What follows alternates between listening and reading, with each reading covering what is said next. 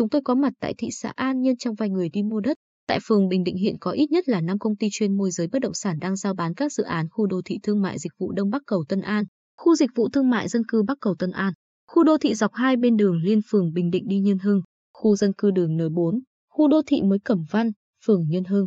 Toàn bộ các dự án này được giao nhận đặt cọc, giữ chỗ khá nhiều trên mạng xã hội. Các công ty bất động sản chuyên môi giới sẵn sàng tư vấn, trước cọc, thỏa thuận bằng văn bản giữ chỗ cho bất cứ khách nào muốn mua.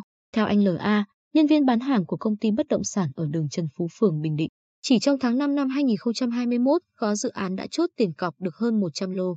Giá những lô đất này chênh lệch so với mức mà nhà đầu tư dự án đưa ra từ 100 đến 300 triệu đồng. Thậm chí có lô mặt tiền, lô gốc, lô biệt thự mức chênh lệch lên đến 500 triệu đồng, thậm chí nhiều hơn. Tại huyện Tuy Phước, khu đất xóm 8 thôn Quảng Vân xã Phước Thuận được nhiều môi giới bất động sản săn tìm. Chị Nguyễn Thị Hà, phường Ngô Mây, thành phố Quy Nhơn mua lô 91 mét vuông trị giá 920 triệu đồng để dành cho con trai làm nhà ở.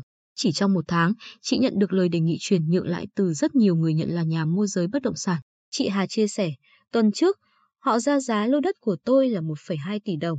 Ngày 25 tháng 5, họ gọi lại đề nghị mua giá 1,3 tỷ đồng. Vợ chồng tôi muốn bán nhưng sợ lên giá nữa nên chần chừ. Mới đây, anh Nguyễn Văn Minh, ở phường Đống Đa, thành phố Quy Nhơn mua 5 lô đất tại khu dân cư mới ở thôn Quảng Vân giá 700 triệu đồng một lô giờ giao bán 950 triệu đồng một lô.